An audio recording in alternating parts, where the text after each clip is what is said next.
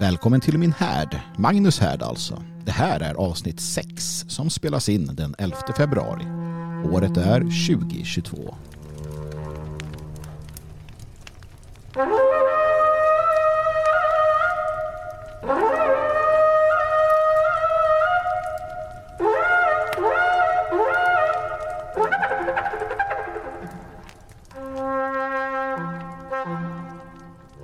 Och där gott folk så var vi igång också den här morgonen. Alltså, ja, det är morgon för mig. Va? Jag vet inte om det nödvändigtvis är morgon för er när ni lyssnar på det här. Det blir ju sådär när man inte är live. Vilket jag uppskattar mest att vara live alltså. Det har jag varit inne på tidigare. Uh, framförallt uppskattade jag av det skälet att uh, det är lättare.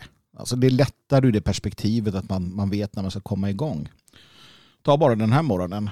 När jag har gått och dragit benen efter mig som, en, som ett fruntimmer som ska på fest. Ungefär så har det sett ut. Lite kaffe där. Ska jag gå ut innan? Ska jag yoga innan? Eh, vad ska jag ha på mig? Ja, den frågan kommer ju upp. Va? Vad ska jag ha på mig när jag sitter här och sänder? Vilket i sig är knepigt. Va? Ja, men men, men det, har sin, det har sina eh, rutiga skäl och randiga orsaker. Man vill inte sända i för osköna kläder. Och, och det ska liksom, man ska vara klädd, men man ska ändå liksom känna sig fri. Ja, vilket är en, en, ett, ett konststycke. Jag måste köpa ett sånt här kvinnomisshandlarlinne som det kallas. Sånt där nä, nätbrynja. Det ska jag börja sända i. Ja. Varför, varför inte? En annan viktig sak att göra innan man börjar sända det är att borsta tänderna. Av någon anledning så kan jag inte kan jag inte sända om jag känner mig ofräsch i truten. Det är också någon sån här respekt, respekt gentemot lyssnarna. Inte för att ni vet eller bryr er. Men, men för mig så är det så. Nåväl, det är dags för veckans härd såklart. Och härden brinner här bakom mig. Det är varmt som F N i rummet. Korkat av mig och dra på så mycket. Nu sitter jag här och känns lite som att jag sänder från en bastu. Och det, det är inte alls så skönt. Utanför är det sådär krispigt kallt i alla fall. Och det, det uppskattar jag. Nåväl, idag. Det blir lite historia såklart. Det blir frågor från lyssnarna. Jag fick ju massor med frågor utav er. Det var jättekul. Jag kommer inte hinna med alla. Det blir lite kommentarer kring lite aktuella händelser. Så avslutar vi med att titta närmare på varför jag, Magnus Söderman, simpar. Det kan bli intressant att gå igenom. Det blir kanske en, det blir liksom en del två utav det stora könskriget. Inte för att jag haft det stora könskriget, men del två utav någonting som har med, med kön att göra i alla fall. Relationer och, och så. Alltså snarare relation. Inte så mycket med just kön rent sådär praktiskt eller teoretiskt. I alla fall inte kön på det sättet. Vore jättekonstig, jättekonstig sändning att hålla på så. Noterar ni också att jag sitter krö, krö, krökryggad och sänder. Jag brukar oftast höja upp bordet så att jag står upp. Men nu sitter jag ner. Och det var dumt för att jag, nu sitter jag som en, en gammal gumma. Ja, gör jag helt enkelt. Eller en gammal gubbe för den delen. Men det får gå. Jag ska sträcka på mig här under, under programmets gång. Nåväl. Lite historia då. Uh, år tolv femtioåtta, det var länge sedan, så uh, attackerar mongolerna uh, Bagdad. Och det, det är ju vid tillfället då islams kulturella centrum. Och man gör som man brukar göra när man är mongol. Hulagu Khan, som är då Khan för tillfället, han ja, låter meddela att antingen ger ni upp eller så dödar vi er alla. Det var lite så man gjorde. Va? Och om man, om man gav med sig så fick man hyfsat bra självbestämmande. Det drog liksom mongolerna vidare. Gjorde man inte det så dödade de alla och skövlade städerna och sådär och tog det de ville ha. Va? Och kalifen där, han, han, var inte helt, han var inte helt med på noterna så att han sa nej. Varpå ett blodbad anställdes. Och man förstörde i princip allting. Och massakrerade invånarna, män, kvinnor och barn. Och när man läser om det här så, så, så är liksom själva tanken att man har inte ens i dessa dagar återhämtat sig från den förödelse som mongolerna drog med sig. Och jag kan förstå det ja, någonstans. Va? Att, att liksom det blir, en, det blir ett, ett hack i, i utvecklingen. Det blir ett hack i civilisationen eh, på grund av sådana här saker. Fascinerande, Mongolriket, utan tvekan. Genghis Khan och grabbarna. Eh, det, det är inte bara sådär nattsvart och våldsamt, utan det fanns ju en hel del intressanta aspekter av detta med yttrandefrihet och åsiktsfrihet och religionsfrihet och, och så vidare. Så länge man var trogen kan, kan, så, kan, kan, säger man så, kan, jag vet inte. Så, så ja, fanns det ju även ett visst mått av civilisering där. Och krigföringen var ju naturligtvis brutal. Men det fanns logik i detta. Till exempel att man, man alltid, när man erövrade då en stad på det här sättet och dödade all befolkning, då dödade man även barnen. Och varför gjorde man det? Jo, för att eftersom man dödade alla vuxna så fanns det ingen som kunde ta hand om barnen. Och då var det bara att döda dem. Då, seg, då såg man det som lite av en sån här humanistisk handling. Nåväl, så är det i alla fall. Och det här fick ett avbrott i, det här, det här knäckte lite grann ryggen på den muslimska civilisationen. Frågan är vad den hade tagit vägen om det inte hade hänt. Det, det vet vi inte riktigt. Vi hoppar fram till femtonhundratalet. Med en styrka på tio tusen man inleder Kalmarunionen. Fy fan. Hans, Kalmarunionens kung Hans ett fälttåg mot den tyska bonderepubliken Ditmarschen. Man vill då underkuva denna, denna bonderepublik. Och Ditmarschen är utan tvekan ett, ett intressant, en intressant företeelse. Det är Eller var alltså en, en... Om du tänker dig ungefär där, där, där Tyskland gränsar mot Danmark. Där i krokarna. Där låg det här Ditmarsken då. I det forna hertigdömet Holstein. Alltså mellan Elbe, Nordsjön, Eider och Gisselau. Och det här var nog så speciellt som en, en, en autonom bonderepublik. Där man hade ett eget styre och en egen liksom, verksamhet. Där man stod emot furstedömena i framförallt och Danmark och Tyskland. Det, det går ju naturligtvis till sist åt skogen. Men under bra lång tid ja, så, så hade man just den här autonomiteten. Ja, man, hade, man hade självstyret. Och det här, det här är riktigt spännande. En, en historia värd att titta vidare på för oss som gillar Odal, Odalfolket så att säga. Det här är ett exempel på hur det kunde se ut. Um, som sagt, um, det här fälttåget då som Hans inleder, det är ju för att han ska kuva de här uh, ditmarskiska bönderna. Men uh, två dagar senare så möts de i, för det, det blir som så att danskarna, eller ja, den här Kalmarunionstruppen då glider in i Ditmarsken och man ställer till med saker och ting.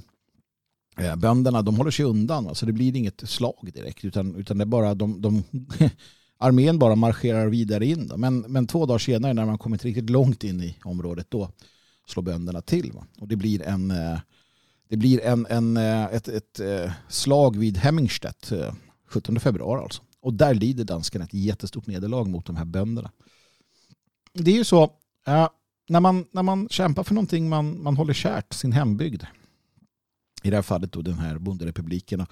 Sin frihet och sina möjligheter att inte stå under någon jävla eh, kung i det här fallet då, Hans. Då är man beredd att offra sig. Då är man beredd att kämpa på. Då brinner någonting i bröstet tror jag. Och det är väl därför detta händer. artonhundrasextioett den här veckan i historien så eh, enas då eh, representanter för South Carolina, Mississippi, Florida, Alabama, Georgia, Louisiana och Texas eh, på att eh, de, de så att säga enas om att grunda eh, Amerikas konfedererade stater, Confederate States of America, C S A. Och året senare inträder ytterligare sju stater i den här federationen och i april det året då så utbryter det amerikanska inbördeskriget mellan U S A och C S A. Vi vet alla att tyvärr så vann U S A och det, det blev som det blev. Mycket historieförfalskningar kring det här ämnet. Jag ska inte gå in på dem nu, men när man läser om det, när man slår upp det så hör vi alltid att nej, men det handlade om Det handlade om slaveriet, det handlade om att de här vita, elaka, tjocka söder i södern, de ville sitta på sina plantage och ha sina vita kläder och se negerslavarna ja, bruka jorden och sådär. Det fanns väl säkert en annan sån också, men, men det handlade om mycket, mycket annat. Framförallt handlade det om ja, idén om självstyre. Ja, det fanns mycket ekonomiska, mycket ekonomiska orsaker också, men man vill inte ha den här federala staten som U S A, Lincoln och gänget så att säga, förespråkade, utan man vill ha en friare och mer, mer självständighet helt enkelt. Och därav har vi detta krig då. Men ja, återigen då intressant, en intressant period i vår mänskliga historia. Och så nitton fyrtiofem då återkommer vi till varje år. Och det här är en fortsatt fruktansvärd händelse som vi bör alltid eh, komma ihåg. Vi bör också berätta om den. Det amerikanska och brittiska flygvapnet inleder ett kraftigt bombanfall mot den tyska staden Dresden. Eh, och man eh, håller på med det här fram till den femtonde februari. Eh, totalt tre tusen femhundra ton brandbomber släpps över den här staden, över Dresden, kulturstaden. En stad som inte hade något egentligt militärt värde. En stad dit civilister hade flytt för att söka fristad. Och antalet dödsoffer stiger upp till tvåhundrafemtio tusen eller fler. Och det här var en del utav en strategi som Bomber Harris, kallades han för, utvecklade. En brittisk flygamiral tror jag han var. Det var en medveten strategi. Terrorbombningar utav civila mål. Bland annat så riktade man in sig på tyska arbetare i Berlin. Alltså de stadsdelar som man visste var arbetarkvarter i städerna siktade man in sig på för att man ville få till en arbetarrevolution mot, mot regimen. Och man gjorde det medvetet. Som sagt, det var en del av strategin som kallades terrorbombningar. Man, man, man siktade in sig på civilister. Det här blev ingen dömd för i Nürnberg. Och kanske med rätta ändå. Alltså så här, det fanns inga krigslagar på det sättet. Det fanns ingen överenskommelse. Vi kan ju tycka att det tillhör det sunda förnuftet att man inte gör så. Vi vet till exempel att Hitler förbjöd det tyska flygvapnet att, att göra samma. Man, man, man vill inte ha terrorbombningar, utan det är sånt där som sen kom då, titt för tät naturligtvis. Um, utan, utan man ville ha mer en krigföring som riktades in sig på, på militären. Men, men ja. Uh, Nürnbergrättegången var ju ett sätt att straffa förloraren ännu mer. Um, och därefter etablerade man vissa lagar och vissa förordningar och fördrag och hur man ska uppföra sig i krig. Um, och det gör man lite lagom efter att man själv har brytit mot dem allihopa. Som sagt, terrorbombningen över Dresden och släppa kärn, uh, kärnvapen över Hiroshima och Nagasaki. Alltså den, den, de, här, de här liberala fina demokratierna som bröstar upp sig över hur goda de var. Jag menar, du har terrorbombningarna och du har atombomberna. Där någonstans borde det räcka så här, nej, ni, ni var inte. Ni var inte den goda sidan om man nu ska göra en god ond sida. Uh, det var ett krig. Det var smutsigt och det var eländigt och det var ett brödrakrig helt väsentligt, sånt som inte ska pågå eller ens ska, ska ske. Va? Men, men eftersom att man fortsätter än idag att skuldbelägga ena sidan så, så är det viktigt för oss. Det spelar ingen roll om du är nazist eller inte. Det är helt egalt. Det är på riktigt skit detsamma i, i sammanhanget. Det viktiga här är att se på sanningen och principerna. Och principen är den att om inte annat så var båda sidorna lika goda kålsupare. Och det är någonting som är värt att, för sådana som oss i alla fall, att, att ta upp, att, att stå för. Och sådana som oss, då menar jag människor som på riktigt inte är liksom prostituerade för P C-konsensus. Utan som, som vågar tänka själva, tänka fritt och stå på egna ben. Och därför tar vi också upp det här som hände i Dresden och andra tyska städer. Och, och jag tänker fortsätta göra det varje år så länge jag lever. För att de offrarna ska ha en röst också här. Och du ska vara en del av att vara en röst för dem. För de civila, de hundratusentals civila. De små barnen som kokades levande. När, eh, när eh, fontäner eh, så att säga brann upp. Du ska berätta om det här. Av flera skäl. Ett utav dem är att dylikt inte ska hända igen. Vilket det gör när Israel släpper vit fosfor över, eller använder fosforbomber över civila palestinier eller vad det kan vara för jävla elände. Va? Vi ska inte ha det så. Ja. Och, och vi nationalister är utan tvekan och ska vara den, den fred, rösten för fred på vår jord. Vi är fredsträvare, vi är fredsälskare. Nationalismen är fredlig. Nationalismen står för fred mellan nationerna, fred mellan folken, förståelse, ömsesidig respekt. Förstår man inte att det är det nationalism står för, så förstår man ingenting. För att så här är det. Nationalisten vill sitt folks väl, vill sitt lands väl.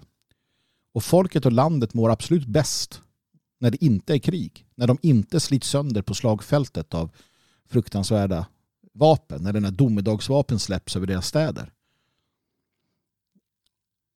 Vill man ha krig, vill man ha elände, ja då kan du inte kalla dig nationalist. Då kan du inte kalla dig en människa som älskar ditt folk. Jag vet inte vad du, vad du står efter då. Va?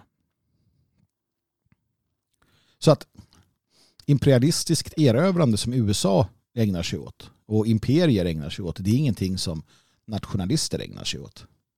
Däremot kan vi kräva att historiska felaktigheter rättas till.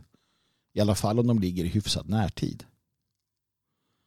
Men återigen, vi definierar nationalismen för tjugohundratalet och för mig så handlar det definitivt om att vi är en fredsförespråkande ideologi och idé. Därför som sagt så ska vi minnas vad man gjorde nittonhundrafyrtiofem. Vi ska minnas alla fruktansvärda övergrepp och framförallt så ska vi alltid stå emot övergrepp. Vi ska stå emot um, imperiers försök att kuva små nationer och Och så. Det är eh, helt klart våran eh, uppgift.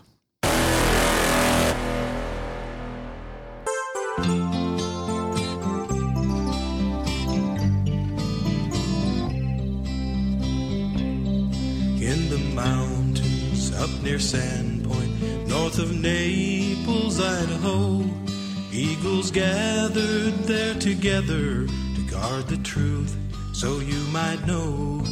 Down the road that followed Deep Creek, at the turn that crossed the bridge, federal marshals had the roadblock to mark the siege of Ruby Ridge. There the armies of the enemy slayed your bride and only son, nearly killed your close companion when the shrapnel pierced his lung. We stand with you, Randy Weaver, 'cause your Lord and Savior lives.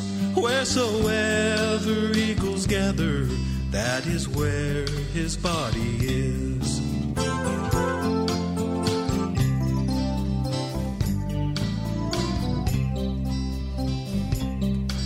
On that evening, late one August, you were forced to take your stand. There two strangers as they trespassed drew first blood on private land. Governor Andrus back in Boise, he let the enemy tell him lies.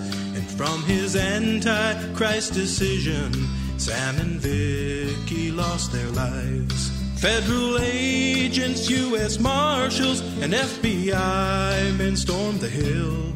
All on false, fictitious charges, given orders, shoot to kill. We stand with you, Randy Weaver, 'cause your Lord and Savior lives. Wheresoever eagles gather, that is where his body is.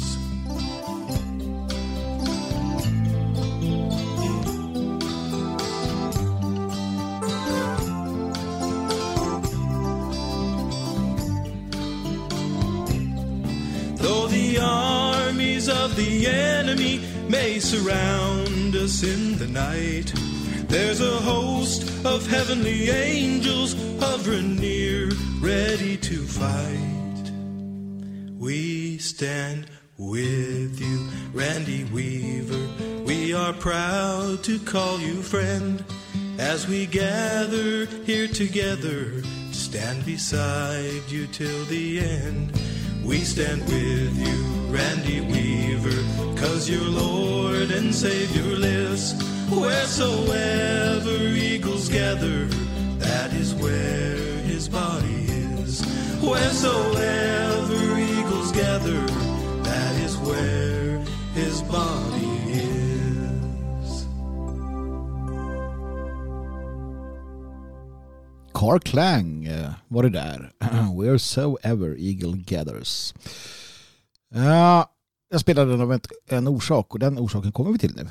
Jag bad ju er om, uh, jag sa att det var helt okej okay om ni ville skicka in läsarbrev som jag kunde läsa. Frågor, funderingar.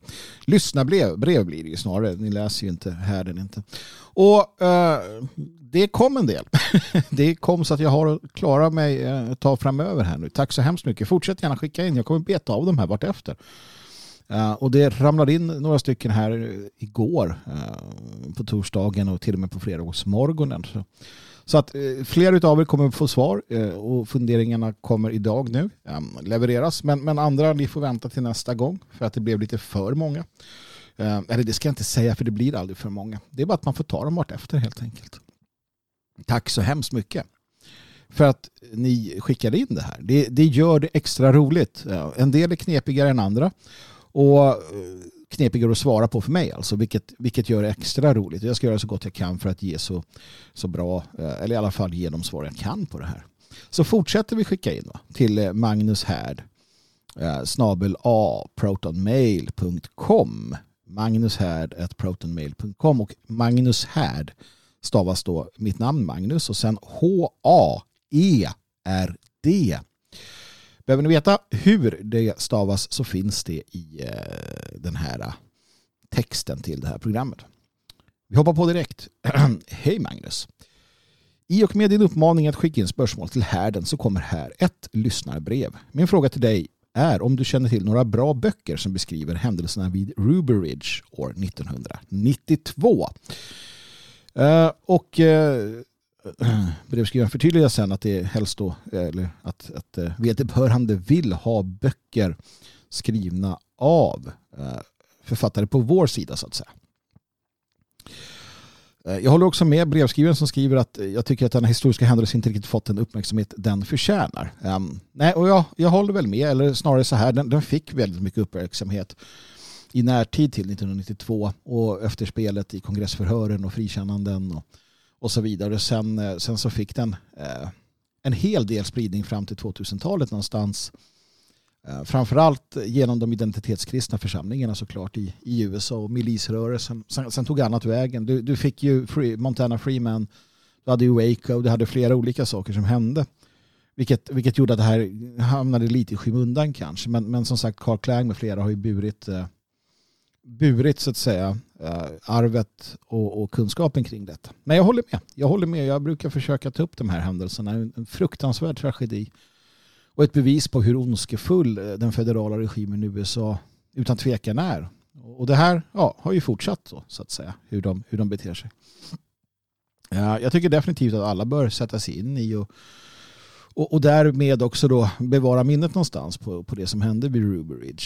Vilket var en, en, ett övergrepp utan dess like. Eh, som resulterade i att federala, federala agenter mördar en, en fjortonårig pojke. Skjuter honom i ryggen.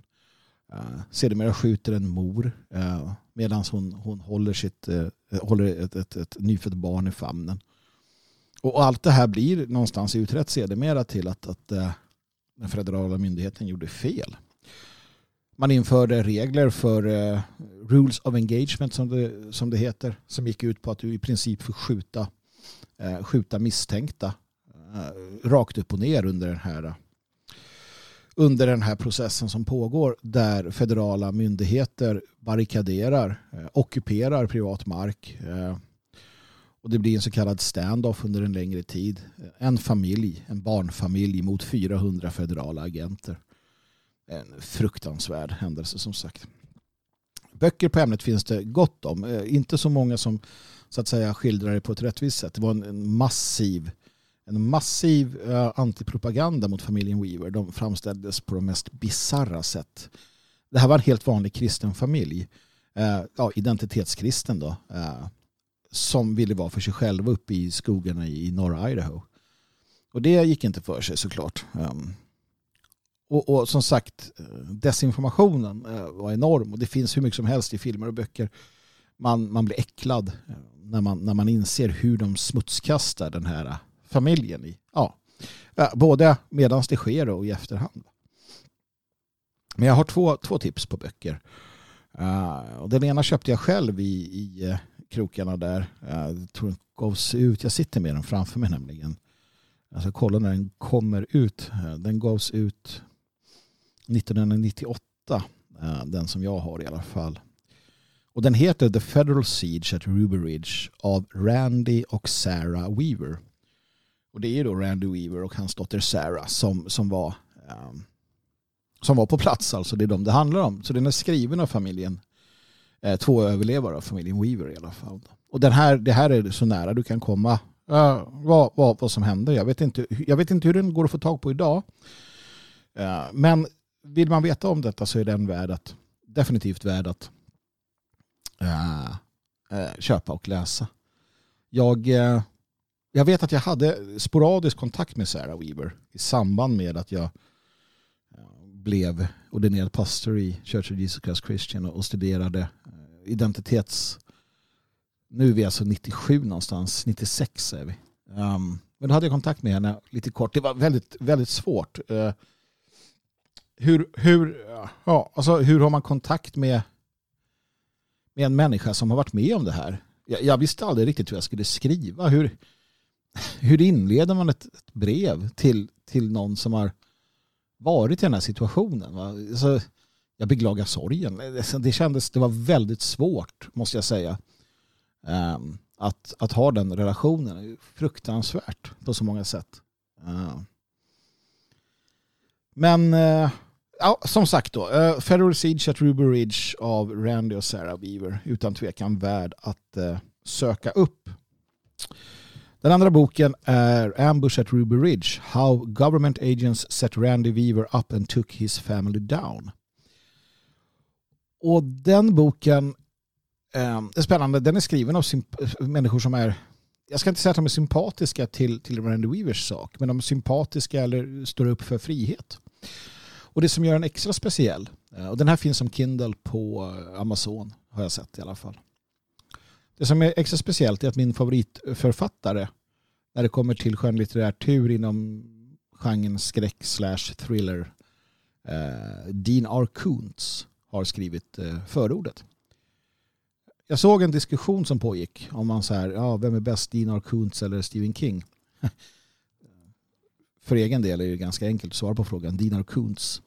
Saken är den att, att det finns en stor skillnad mellan de två författarna. Dean R. Koontz är en, en grunden konservativ och godhjärtad människa, medan Stephen King är ett liberalt svin. Och det märks tydligt i hur de skriver. Uh, Dean R. Koontz har länge varit en motståndare mot den här federala uh, power grab som pågår. Han är en Han står upp för den, den lilla människan. Han står upp för eh, de, de grundläggande värderingarna. Eh, han skriver om evig kärlek och, och sånt här. Eh, hur den lilla människan överkommer de stora problemen. Och, och, och de gör det genom att hålla ut och hålla ihop. Eh, medan Dean R. Koontz bygger upp med sina böcker så bryter Stephen King ner. Så är det bara.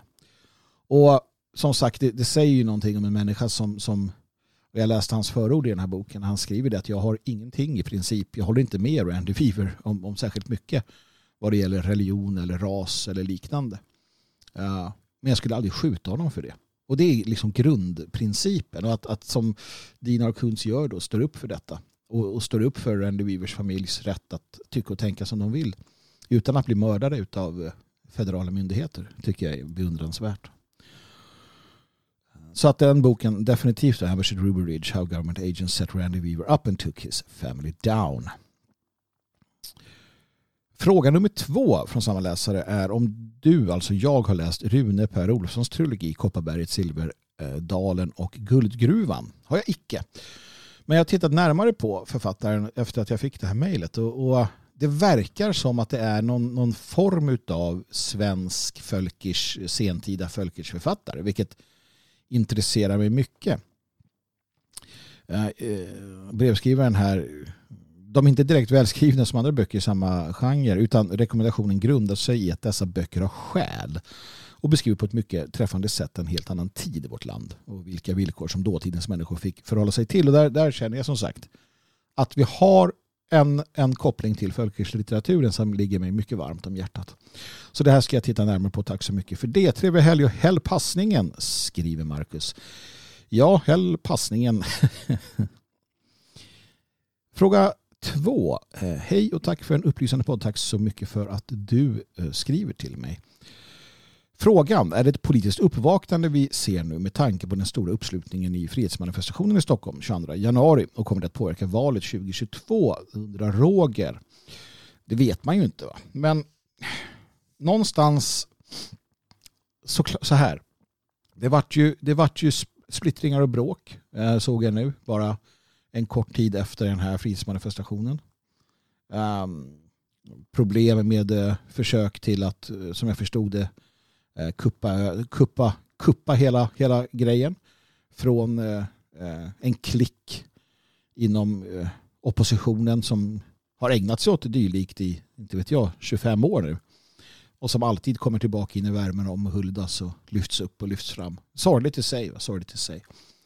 Där gick nog lite grann, um, där pöste ut lite grann helt enkelt. För att det ska alltid, alltid bli så, verkar det som. Men fortfarande så var det ju ett, ett avtryck som gjordes, själva demonstrationen. Jag tror många tog med sig någonting därifrån.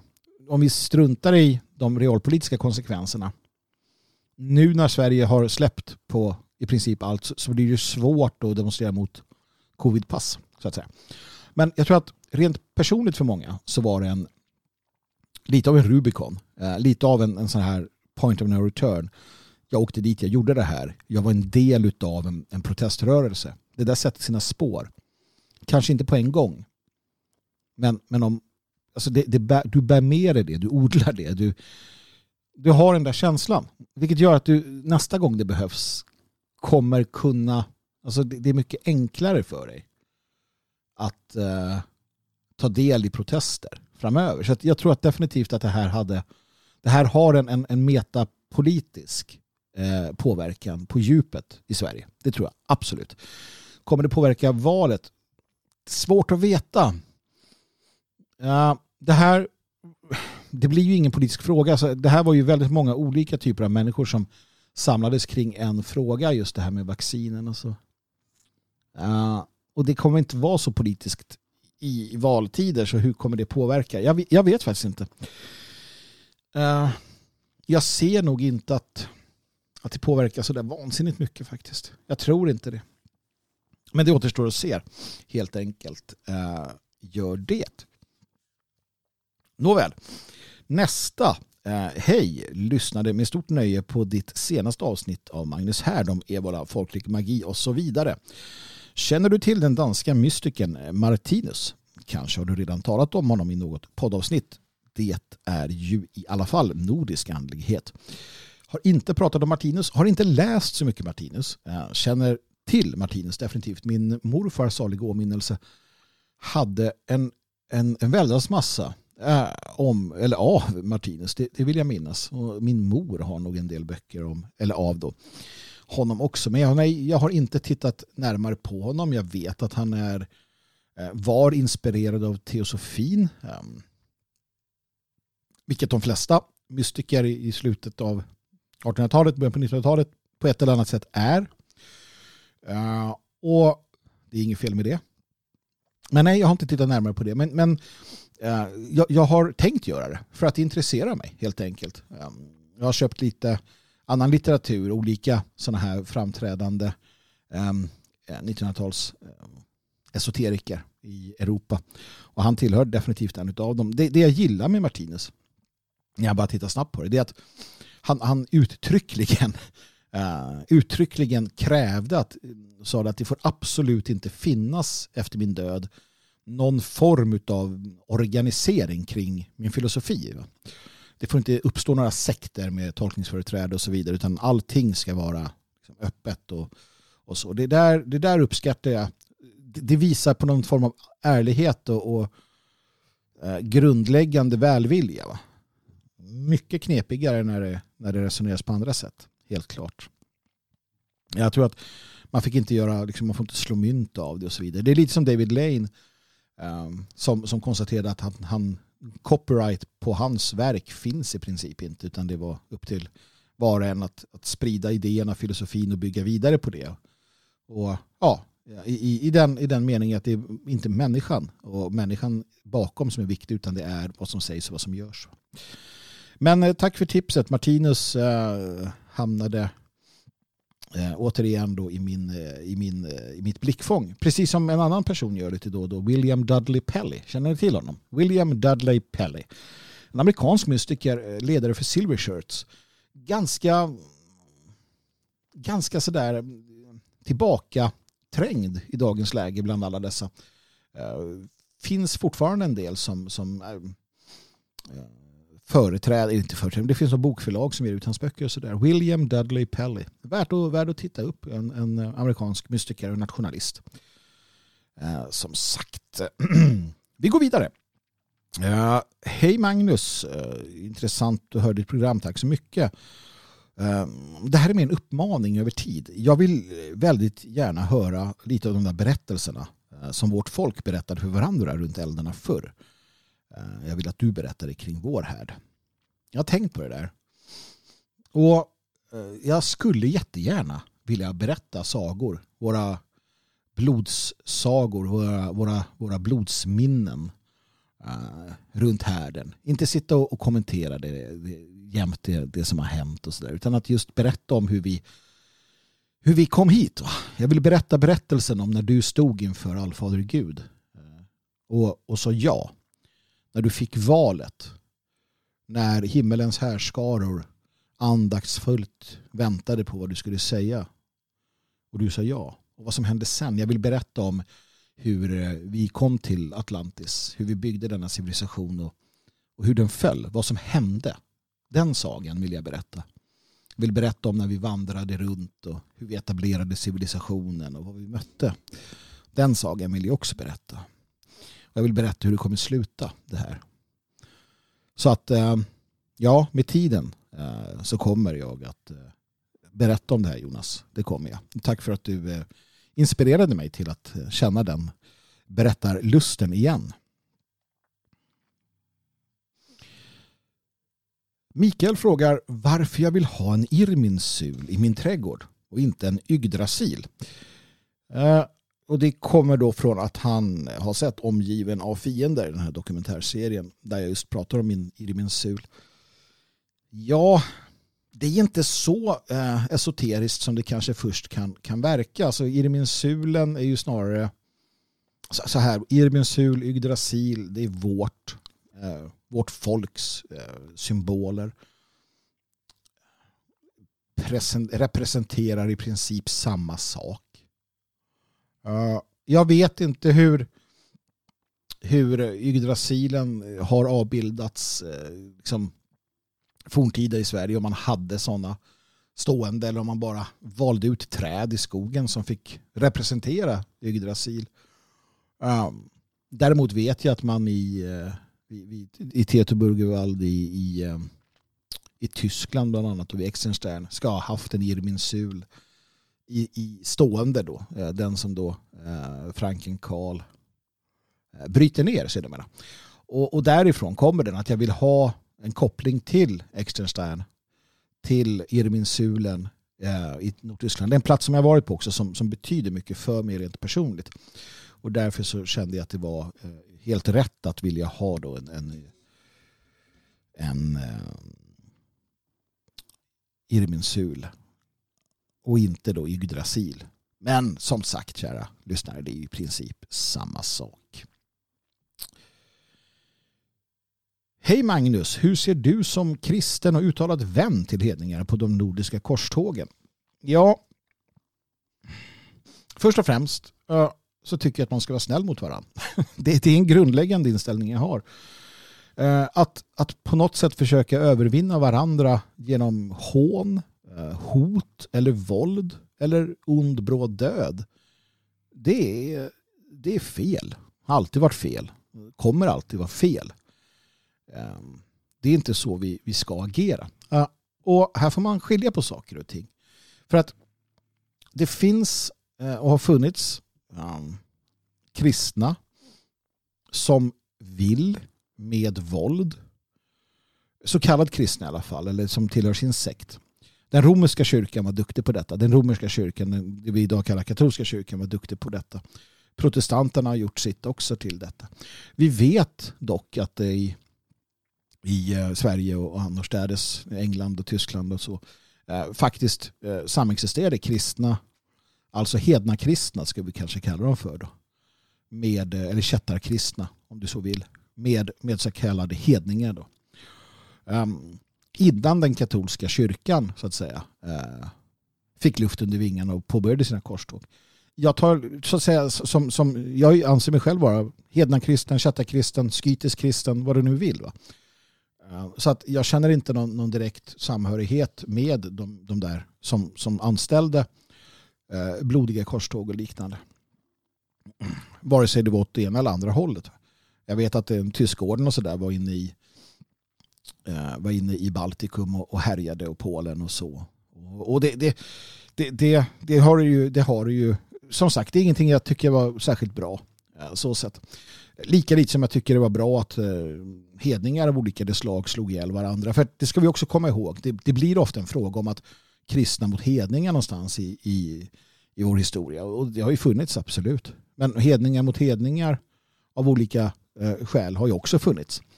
Um, man, man skulle ju kunna titta på Willy Gutt och, och liknande och deras idéer om att eh, armanister och botanister eh, hade blodiga eh, fejder med varandra. Ja, så vidare. Vi, vi, ska, vi ska undvika sånt där. Va? Sen om man tittar på det på ett, något större överperspektiv, så jag vet Richard Scutari skrev till mig en gång att, att det, det är inte hela världen att kämparna möts på Idavallen och slår ihjäl varann lite grann sådär på skoj i, i, ett, i en värld där, den vita, där de vita folken är säkra. Alltså när vi inte har ett, ett existentiellt hot eh, mot oss, så, så kan det finnas en, en rimlighet, menar vissa, att, att det blir liksom fejder för att det håller någonstans folket eh, friskt. Jag, jag vet inte. Jag, jag är ganska sådär, jag är för att det ska vara fredligt. Va? Jag, jag, jag gillar att man samtalar och bråkar på det sättet. Men, och visst, det kan vara kul med ett nappatag ibland. Det kan vara kul med ett slagsmål. Man kan bli arg på varandra och slå varandra på käften och sådär. Men när det kommer till, när det kommer till liksom regelrätta ond bråd död, så nej, det, det, är inte, det är väl inte att föredra kanske. Och är det några som har drabbats illa av den romerska kyrkans härjningar, så är det ju just de hedna kristna. Det finns de som hävdar, vi pratade om Irminsul tidigare, och det finns ju en del, eller det finns ganska mycket som tyder på att det som hände vid Externsteine, till exempel när, när saxarmördaren, saxardräparen Franken Carl attackerade, att det, det var inte det var inte hedningar på det sättet, utan det var hedna kristna som man gav sig på, att Irminsulen då är en hedna kristen symbol. Du har, du har korstågen mot, mot i Languadoc mot katarerna som, som bar vidare traditionen. Och du har liksom utrensningen av åtskilliga åtskilliga eh, kätterska samfund och, och, och rörelser som den katolska kyrkan har drivit, och sen då den protestantiska. Och nej, jag är ingen, ingen vän av detta. Eh, tror definitivt inte att det är så man ska eh, sprida evangelium. Ja, helt enkelt. Så att eh, nej, sånt är bara dumt tycker jag. Men tack för frågan, Vita Korpen. Fick jag möjligheten här att, att, att prata om det. Sven och Kai med flera, jag svarar på era mejl vad det kom, vad det lider. Jag, jag får nöja mig den här gången helt enkelt. och tackar så mycket för att ni hörde av er. Och som sagt, eh, skriv gärna mer. Eh, fråga om allt från himmel och jord. Och jag, jag kan hjälpa er med allting. Jag kan svara på allting.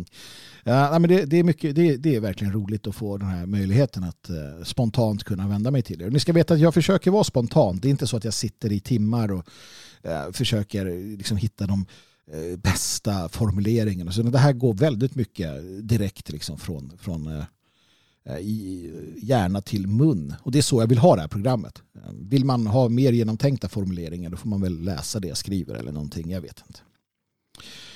Uh, Tack också Carl för de här vänliga orden du skickade och tack för din musiksmak som uppenbarligen är ungefär som min, vilket betyder bra, vilket i sin tur, min vän, betyder att, att du kommer uppskatta förhoppningsvis då nästa låt som kommer. För att jag blev här om sistens påmind om ett band som som jag har hört, men det var länge sedan och som sen hade försvunnit ut där. Jag, jag lyssnar ju dåligt på musik helt enkelt. Det, jag har mina sådär slagningar, men det här gjorde mig så glad när jag fick återlyssna på detta. Det, det är också för att det börjar, det börjar liksom, jag börjar ju känna att våren är på gång, och även om jag inte kommer att göra det så får jag den här känslan av att dra på mig kängorna, um, nu vet, dra på bomben, gå ut och sätta sig i någon park med några kalla öl och ett glatt gäng eh, killar och tjejer och, och liksom ha det bra. Jag kommer inte göra det här naturligtvis. Ja. Men, men jag får den där känslan. Och den här musiken, ja, den här låten, tonerna, takterna, hela, hela saken väcker det där i mig. Och nu när jag pratar om då precis snart ska sätta igång den här, Så, så är det ljust ute, solen kommer, det är grönt. Jag, jag känner hela den här... Jag, jag får alltid vårkänslor på tog för tidigt, va? Det är den här tjuren inom en som börjar, börjar vakna till liv. Ja, och då kommer den här musiken, den, den så att säga ger definitivt vatten på kvarnen. Så att här, mina vänner, blir det ett eh, sabotage med näven i fickan.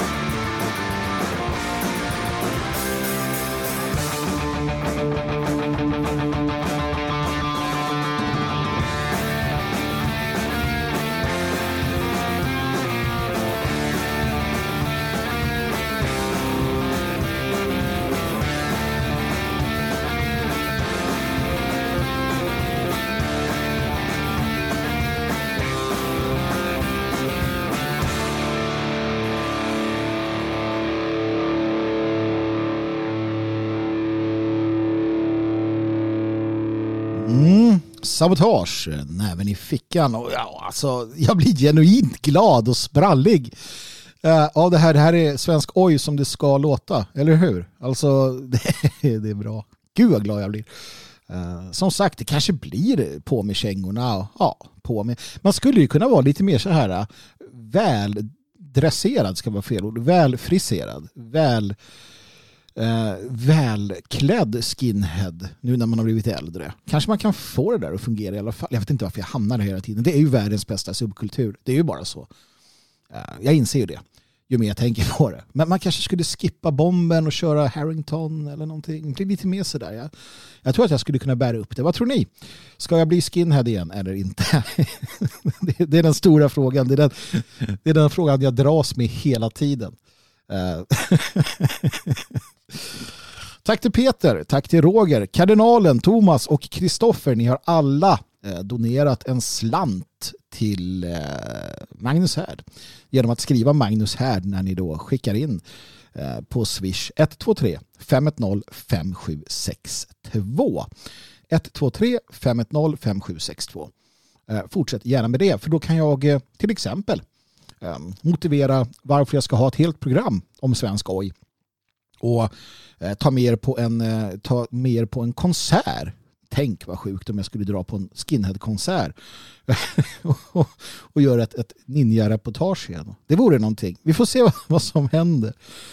Uh, lite kommentarer bara. Jag måste ändå gå in på det här med partiet Nyans och, och Sverige-vännerna. Jag, jag vet att jag pratade om det här tidigare. Och det, det, det exploderade ju verkligen. Det exploderade ju verkligen hur arga människor var. Uh, och jag, jag såg till exempel hur Nyans då uh, släppte en, uh, släppte en punkt, uh, alltså så här, vad de, vad de är ute efter. Det här är i samband med att svenska regeringen då genom sociala myndigheter kidnappar muslimska barn. För så är det.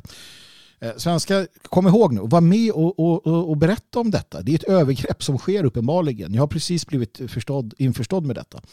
Bland annat Partiet Nyans med flera då, muslimska organisationer som, som vittnar om hur sociala myndigheter kidnappar muslimska barn och försöker göra dem till kristna.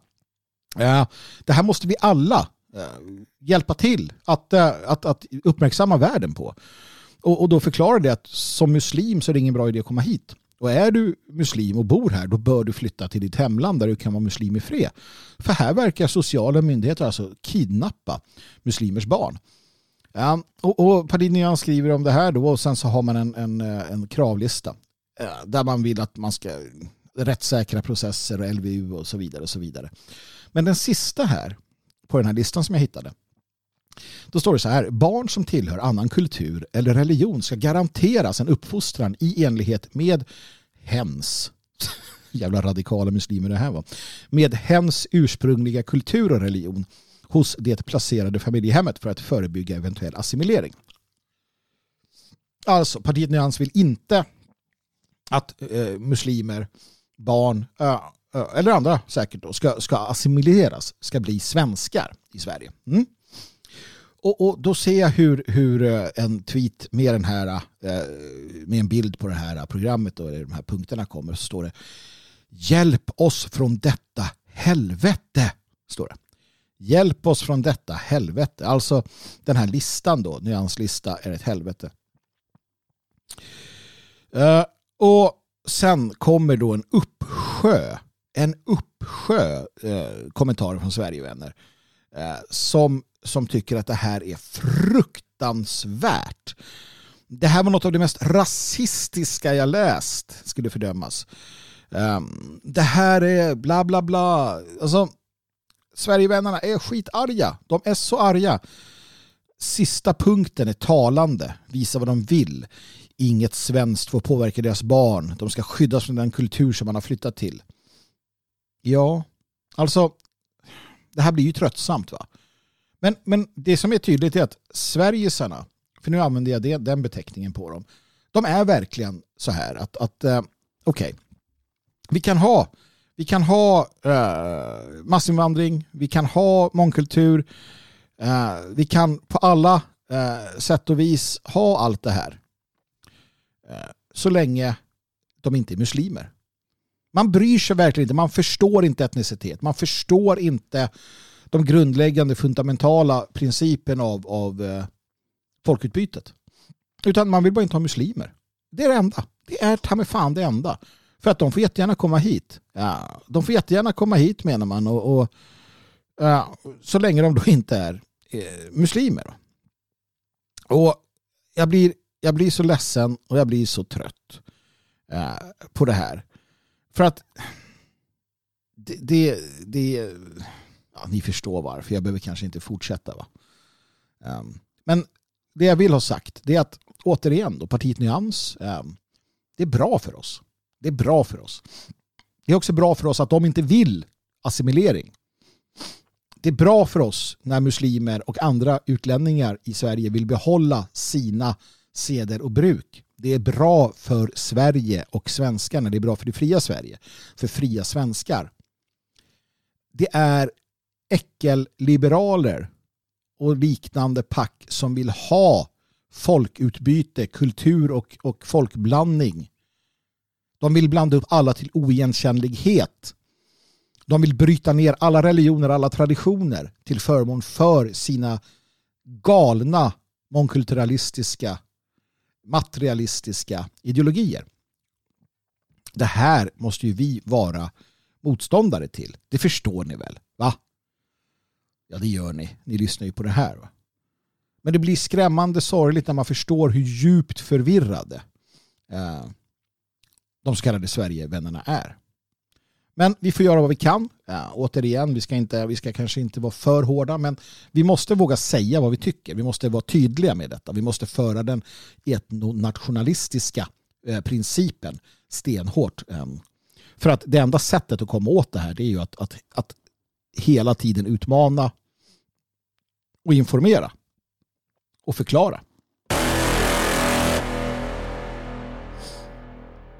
Vad sägs om riktlinjer för ståuppare? Det här är bara en liten grej jag måste beröra lite snabbt. Riktlinjer för ståuppare. Jo då, eh, svensk ståupp måste väl vara något av det tråkigaste som finns. Det finns en del som blänker till ibland, men generellt sett så är det så jävla dåligt. Och det är dåligt för att det är konformt och P K. Och nu vill man göra det ännu mer konformt och P K. En grupp svenska ståuppkomiker läser jag har tagit initiativ till att upprätta, upprätta riktlinjer för branschen. Syftet är att skapa en sundare och mer inkluderande arbetsmiljö. Vilka tycker det då? Östnudgen, Bianca Kronlöf, David Batra, Sara Andersson, Marmnäs, Therese Sandin, Malin Appeltoft och Karin Adlerköld. Uh, ja, och säger då, Karin Adlerköld säger då till S V T det kan hända väldigt mycket i den här branschen eftersom det oftast är i krogmiljö. Vi har saknat regler och rekommendationer för hur vi beter oss mot varandra. Vad fan. Bianca Kronlöf naturligtvis tycker att det är strukturella problem i den branschen. Man vill ha någon sorts C E-märkning för branschen, säger Karin Adlerköld. Men det är bra. Hoppa in på det här, jävla feministtanter, och paja det också. Paja hela Hela ståuppbranschen med era jävla regler och rekommendationer. Alltså, stå upp ska vara intelligent naturligtvis. Ska vara igenkännande. Men det ska också vara utmanande. Och den kan ha olika varianter såklart. Jag gillar till exempel Jimmy Carr och hans fullständigt bizarra, mörka, eländiga stå upp, stå upp rutiner. Och det gör jag av de skälen som, som han också brukar vittna om. Att, att, eh, alltså, vi ska skratta åt det här eh, jävla eländet som finns. Det, det, det är det bästa sättet att hantera det på. Och det är en form av allmän möjlighet att delta i vad som annars är eh, små gruppers eh, egna mörka komik. Det jag menar är att i, inom polisen, inom, eh, bland dödgrävare och vad som helst så finns det olika... Alltså det finns en, en jargong, det finns en humor som man använder för att palla, helt enkelt. Och i den här sinnessjuka världen så behöver vi ju en, en humor som kan driva med det mesta. Och Jimmy Carr har varit duktig hittills på att, att göra det. Uh, han driver med sådana som mig och han driver med, med, uh, han drev med judarna och förintelsen och han har drivit med zigenare och allt möjligt. Va? Ja, och jag är, jag är en varm anhängare av den typen utav Uh, väldigt politiskt inkorrekt och, och, och, och så. Uh, humor. Sen finns det andra som är smarta. Alltså, det finns humor som är smart och, och, och um, på andra sätt och vis gör det roligt. Men, men svensk jävla stå upp. Det är så tråkigt och så korrekt att det kan slänga sig i väggen. Och det enda som en sån som bett ner, det enda de lyckas skämta om, det är liksom så här vita män eh, och sverigedemokrater. Det och så här tradition och religion, det kan man gå lös på. Inte på det där sättet som eh, som en sån som Ricky Gervais gör, på ett, på ett smart sätt, utan på ett sån där plumpt och dåligt sätt. Det är därför jag inte eh, gillar eh, svensk stå upp. Och ärligt talat, jag gillar inte när kvinnor kör stå upp heller. Jag vet inte vad det är. Osexigt. Eh, dåligt. Jag, jag, jag tycker inte att det är bra bara. Jag, jag, jag vet inte. Ni, ni kanske tycker annorlunda, det får ni väl göra, men ni tycker ju fel uppenbarligen. Uh, det ska vara Bab, Babben Larsson som har dragit några roliga vitsar och sådär. Uh, kvinnor kan definitivt ha, vara, vara humoristiska. Va? Ja, det har jag sett i parlamentet och på andra ställen. Men just stå upp. I alla fall, det jag, så här är det ju såklart. Uh, det kan visst finnas jättebra stå upp tjejer. Men det vi har sett idag, nu för tiden, det är ju, det är ju bara skämt om mens, skämt om feminism, skämt om sånt där som man inte liksom vill höra om. Det är, liksom, det är inte kul. Och det är definitivt inte edgy och det är definitivt inte rebelliskt. Va? Utan bara konformt och tråkigt. Så att, nej, låt dem förstöra då det här också. Varsågoda. Förstör hela skiten så får vi dra vitsar för varandra. Tackar vet jag, den som skrattar förlorar. Sist men inte minst, mina vänner, så dök upp, jag vet inte om det stämmer, jag tror det, det ska vara vår kulturminister vars namn jag fortfarande inte har lagt på minnet, va? Så inte ett sägande var den, men det är Viktor Bartkron eh, som twittrar och så här: när du gjort karriär i ett intellektuellt kuddrum och plötsligt ställs inför en följdfråga. Och det här, ska då, det här är alltså en intervju med, som jag förstår det, vår kulturminister. Eh, då ställer journalisten eller intervjuaren följande fråga: hur ser du i förhållande till det på den debatt som varit de senaste åren om att historien behöver uppdateras? Ska vi till exempel riva gamla statyer som för vidare en kolonial syn eller byta porträtten så att de blir, så att det blir fler kvinnor? Svar: för mig handlar det främst om mänskliga rättigheter. Följdfråga: ja, men konkret, ska man plocka bort en staty som vissa upplever kränkande? Svar: alltså, jag tycker det är jättesvårt. Vi ska göra vårt bästa för att det ska vara mänskliga rättigheter. Eh, följdfråga. Och då kan det vara rätt att plocka bort en staty eller en tavla eller en bok? Svar: om det visar sig att den personen som är på statyn har gjort övergrepp mot mänskliga rättigheter så kan det vara rätt, ja. Men jag är otroligt noggrann med att vi inte ska sudda ut historien. Följdfråga. Men är det då rätt att plocka bort den? Svar: jag tror inte att det finns ett rätt svar på det. Men mänskliga rättigheter är för mig jätteviktigt. Slut. Alltså, vad fan är detta för snömos? Va? Vad är det för jävla dårskap jag lever i? Varje dag när jag vaknar så inser jag återigen att det inte är en ond dröm och att jag, patienten, har tagit över dårhuset och att världen är ett dårhus. Det här är alltså, som jag förstår, en minister på hög nivå som inte kan artikulera ett svar, inte kan formulera en, en idé, inte kan försvara det människan. Vad tror den här människan på mänskliga rättigheter? Vad fan innebär det? Det vet ju inte den här ens själv. Alltså, de kommer undan med att slänga ur sig floskler. Papegoja. Det, det, det, det, det är vad de gör. Va? Det finns ingen substans. Finns ingen grund. Finns ingenting. Och hur möter man det? det, det lite grann ärligt talat är det som att slåss med, med rök. Testa det någon gång. Ställ dig och försök att nedkämpa röken. Var det, den glider undan. Den, den liksom bara flyter runt. Du kan inte få grepp om den. Men det är samma sak här. Du kan inte få grepp om människor som tycker att, att man kan svara på det här sättet.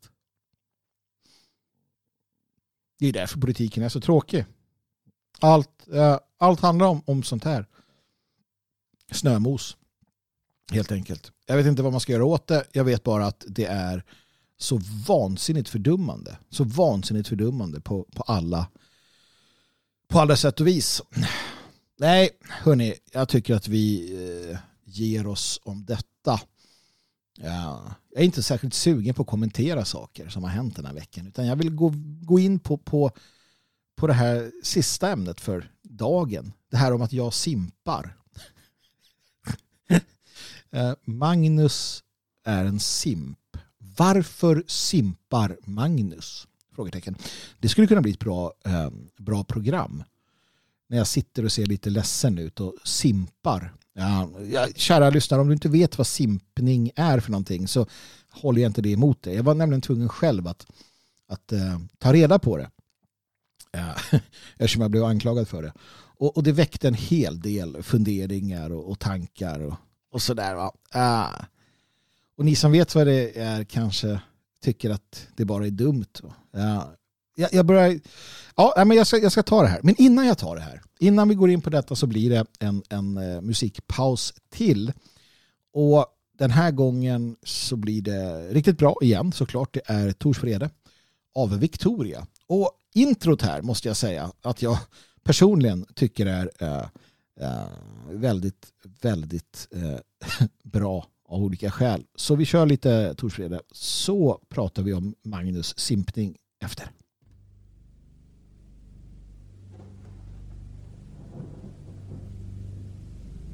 Sedan tidens gryning har en strid mellan ljus och mörker stått. Våra förfäder fäktade väl och höll den evige stången. Men år nittonhundrafyrtiofem föll mörkret över Europa när giftspindeln spann sitt nät över vår heliga jord. Sakta gick vi och tysta mot avgrunden. De trodde att vi var brutna. De trodde att vi gett upp. De trodde att vi, likt en strykrädd hund, skulle krypa inför dem och gny. De trodde fel. Hör! Från gånggriften, röset och högen på fältet. Från ringen av sten som gömmer fädernas ben. Hör! Från jorden, de viskande rösterna som befaller oss att utkräva hämnd. Hör från himmelens höjd, från bortom stjärnornas valv. Hör helgonen manar till strid. Se, se ett folk reser sig. Vårt folk. Nu är tiden att våga allt. Nu är tiden att offra. Vi står inte ensamma. Så låt oss bryta ner fiendens elfenbenstorn. Låt oss krossa dem under våra hälar. Vart finner vi dig? Långt fram eller släntrande bakefter? Så kom då krig, hjärta blöd, dra svärd som ingen nåd visar. Den uppvaknande arien är bred. Kom, tillsammans vi går, täta led, knä om knä, mot blod, mot död, mot fred.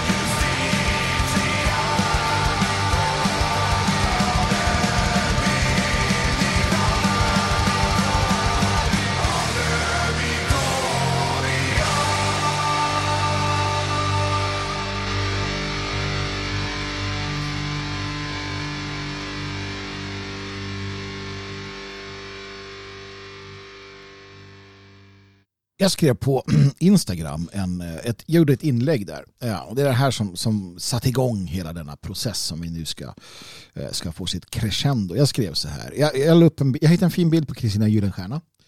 Ja, en, en äh, väggmålning. Ja. Och sen så, så la jag upp. Och det här var i samband med, ni minns att jag pratade om äh, kvinnor och sånt där. Kvinnor och sånt där. Äh, för två avsnitt sedan. Sträck på er för en timme eller vad jag kallar det avsnittet för. Och då, då följde jag upp det här för att man går och funderar på saker man har pratat om och så. Sen så, så gjorde jag då på Instagram en, upp en bild på Christina Gyllenstierna och skrev: låt er inte luras av den lede fi. I vår nord vill vi ha starka och självständiga kvinnor, inte handfallna våp. Vare sig undergivna med hän eller motsatsen är vår melodi. Så är det. På bilden den fascinerande Christina Gyllenstierna på fasaden till Lindbergsskolan i Lund. När vi är i linje med vårt kynne försvinner konflikterna. Något våra motståndare gör allt för att undvika sker. Och då dök det upp en herre, tror jag, jag vet inte, någon, någon anonym typ. Och skrev då som kommentar: varför simpar du? Och jag var inte helt säker på vad det där betydde.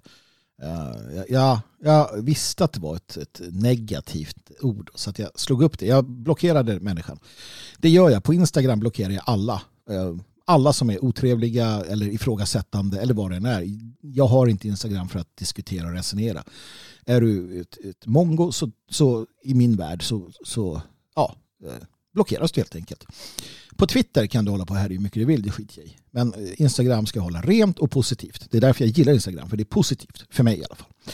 Men i alla fall, varför simpar Magnus? Så tänkte jag, vad fan? Liksom, okej. Okay. Låt oss börja då med... Och nu, håll i er nu. För nu ska en apex-predator, jag... Jag är ingen jävla alfahanne, jag är en apex-predator. Jag vet och kan på ett sätt som få andra. Så håll käften och lyssna nu alla... simp som, som skvätter simpkommentarer kring sig eller vad det än kan vara. Va? Jag är trött på det här jävla teoretiserandet överallt kring, kring det här. Alltså fantastiskt mycket teoretiserande kring detta. Vad är det för fel? Vad är det som händer? Kom igen nu. Och som sagt, låt en apex-predator eh, berätta vad som gäller. Jag är trött på det där också. Alfa, beta, hanne, vad är du? För? Vadå? Sluta, vi är inte djur. Vi är för fan inte djur. Jag är ingen jävla, vadå, alpha male. Vem, vem pratar om sig själv i, i de termerna liksom? Nej. Ja, visst, med, med glimten i ögat och utifrån något sånt här, jag vet inte, vetenskap. Men snälla, låt oss eh, ta det lite lugnt här va. Jag har säkert använt det där också någon gång när jag var ung och dum. Men i alla fall, simp, så var jag. Magnus är en simp.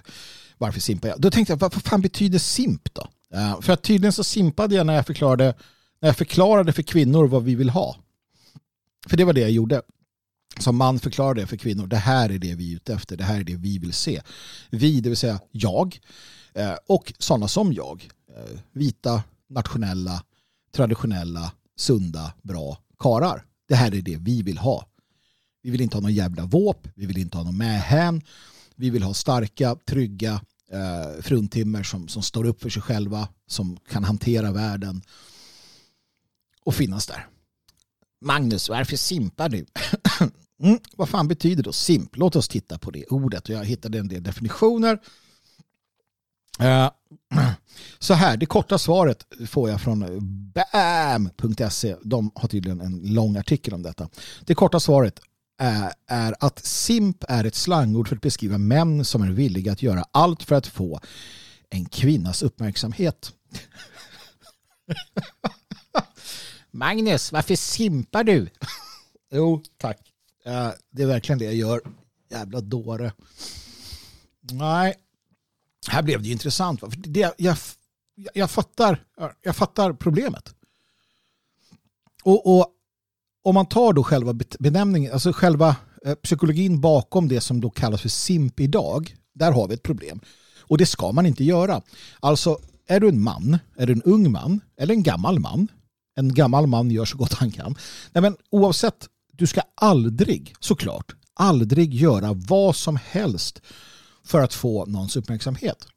Där måste man ha något som heter integritet och själv, eh, självkänsla. Nej, men okej, alltså, Man, man, man sträcker sig en viss bit, man spänner ut fjädrarna, man, man liksom visar sig från sin bästa sida.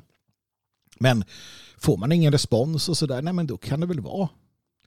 Problemet är att det här överförs till något så jävla dumt som internet. Det vill säga att folk sitter och, eh, har jag sett och hört, ger en massa liksom löjliga kommentarer till brudar som viker ut sig hel, helt eller halvt på på nätet. Lite som att stöta på en porrstjärna, ärligt talat. Det, det, är liksom, det låter sig inte göras ändå. Och det är ett simpigt, simpigt beteende. Ja, och, och det är såklart problematiskt på alla sätt och vis. Det är lite pinsamt naturligtvis. Om man ja, sitter och så här gillar, gillar, gillar en, eh, någon som uppenbart eh, en kvinna då. Och jag, jag pratar man och kvinna, jag pratar utifrån mitt perspektiv. Så, som uppenbart bara söker... söker uppmärksamhet genom sina fysiska eh, talanger, så kan det vara, det blir lite pinsamt om en man, låt oss säga att jag skulle sitta så här, gulle dig, hjärta, hjärta, hjärta, gulle, åh oh, vad snygg, vad snygg du är. Herregud, det kan vi inte göra. Nej, och där håller jag med.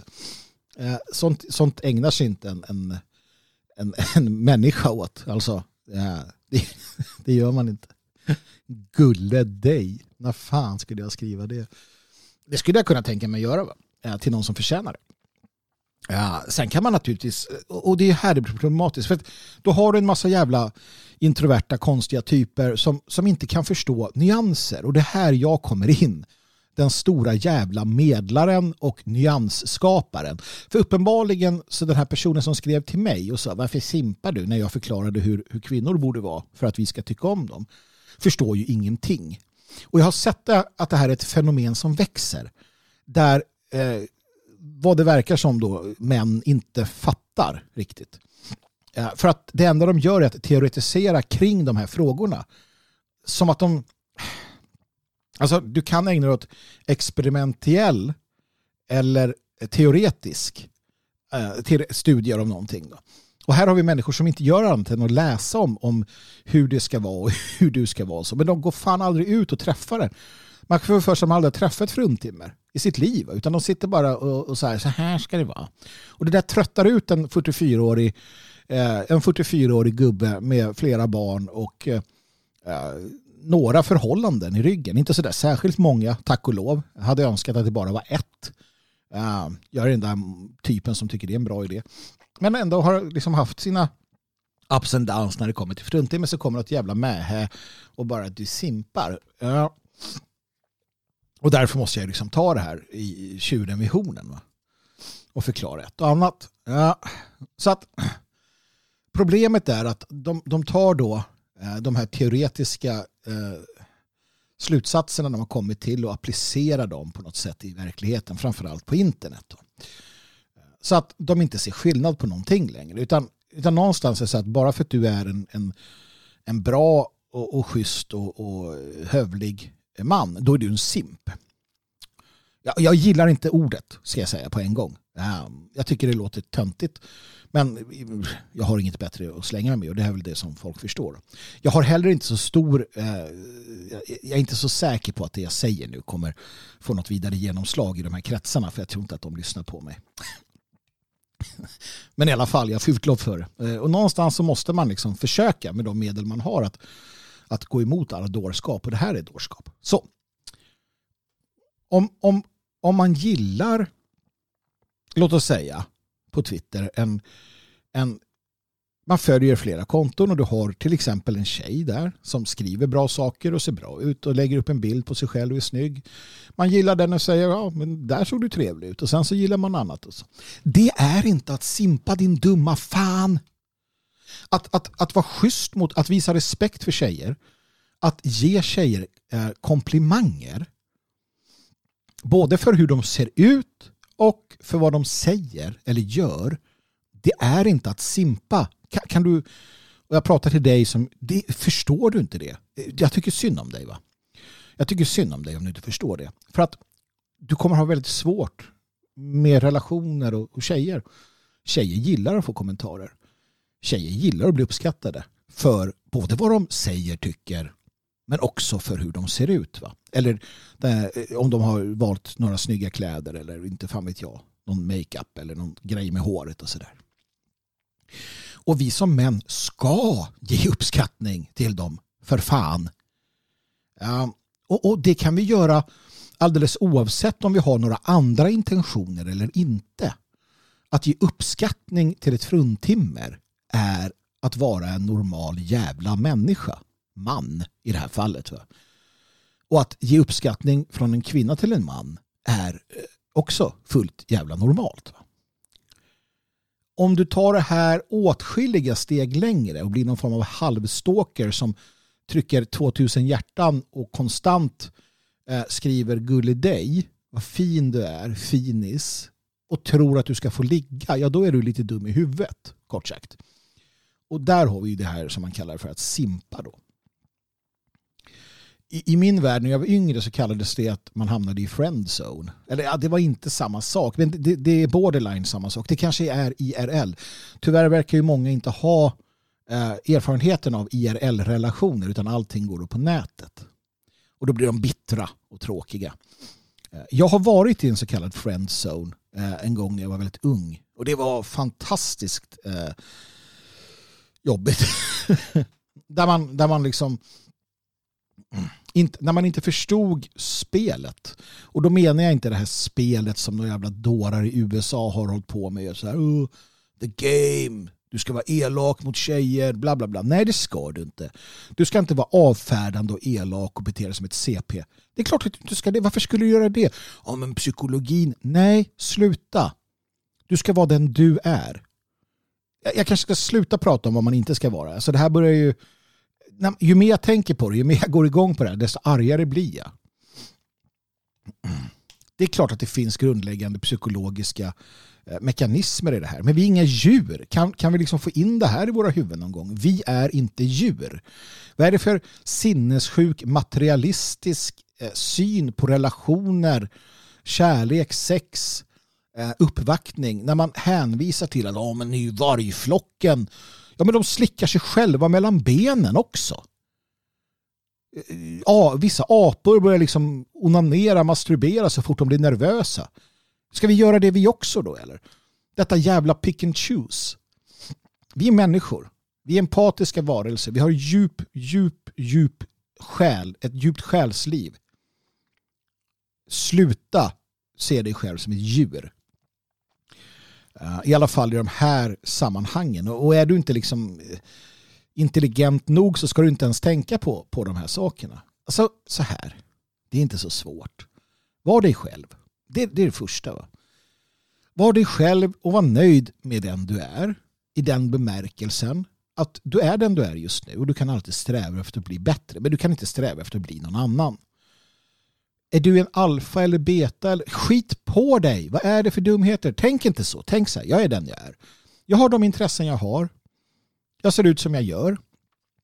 Och jag vill bli bättre. Jag vill bli bättre för min egen skull. Jag vill bli mer vältränad. Eller jag vill lära mig dans. Eller jag vill kunna skjuta bättre. Eller jag vill kunna slåss bättre. Eller vad det än är. Du strävar efter det för din egen skull. I relationer med andra så beter du dig som folk. Du är trevlig, du är snäll, du är öppen. Det är bra att satsa på att vara mer öppen. Det är bra att satsa på att, som jag gjorde en period i mitt liv där jag bestämde för att nej men Magnus, du ska vara lite mer på. I den bemärkelsen att ser du något du gillar, säg det. Var schysst, extra schysst. Och det, det hände sig så. Min optiker minns jag i, i, i Kallhälls centrum eller Jakobsbergs centrum. Jag minns att jag tyckte att hon var väldigt söt en dag när jag var där. Hon skulle fixa något med ögonen. Och då sa jag det, du är väldigt söt idag. Det var inte mer med det. Hon blev jätteglad. Uh, och det är inte att simpa, så här snälla, snälla kära du eh, som, som läser alla de här dumma teoretiska eh, liksom, modellerna. Det är inte fel. Okej? Okay? Och, och om någon sån där jävla tönt tycker att du är en simp, ja men låt han tycka det då. Du är i alla fall den som, som eh, får eh, kvinnors, kvinnors kinder att bli blomsterröda. Va? Vem bryr sig liksom? För att vara som schyssta, var schyssta mot varandra. Var intresserade av varandra. Någonstans så David Lane Sex and Women är bra om man nu vill läsa om det här. Och visst, det finns såna här grundläggande saker. Låt dig inte tämjas av din kvinna. Hon kommer försöka tämja dig, hon kommer försöka få dig till att bli mer och mer som hon vill ha det. Och delvis måste du tillåta det, annars kommer hon lämna dig. Du kommer försöka tämja henne lite grann och hon kommer vara tvungen att kompromissa. Men gå inte för långt, ingen utav er. Bli inte underkuvad den andra. Och det är det jag säger. Vi germanska män, vi klarar inte av kvinnor som underkuvar sig, som, som lägger sig som hunden och visar strupen. Fy fan vad osexigt och tråkigt. Vi vill ha kvinnor som är eldiga, som, som säger ifrån, men som finns där. Alltså, det har blivit så konstigt allting. Det är sådana vi är. Och att, att förklara det, det är inte att simpa. Snarare, fan mig, är det svårare att hitta för en timme om du är så då, nu för tiden kanske, jag vet inte. Så att det finns naturligtvis en, en psykologi bakom detta. Men skit i den. Ärligt talat, skit i den. Var dig själv. Det är det första. Var dig själv, för då kan du alltid stå för dig. Och alla är inte likadana. Och nej, du måste inte bli någon jävla alfa. Du, du måste inte sträva efter att passa in i någon ny stereotyp som någon har hittat på på grund av orsaker. Utan det viktiga är att du är lojal mot dig själv och att du utifrån din egen potential försöker bli så bra du kan. Och mycket för din egen skull. Ju, ju vidare horisonter du själv har, desto bättre är det. Ditt liv blir rikare ju mer du fyller det med. Om du fyller det med pardans och pistolskytte så är det bättre än att inte göra det. Om du har intressen du lever för, perfekt va? Är du en, en känslig, eh, känslig man, ja men tänk lite grann på det. Var medveten om det och, och kanske justera delar utav det. Men du kommer vara en känslig man. Det kommer inte ändra sig va?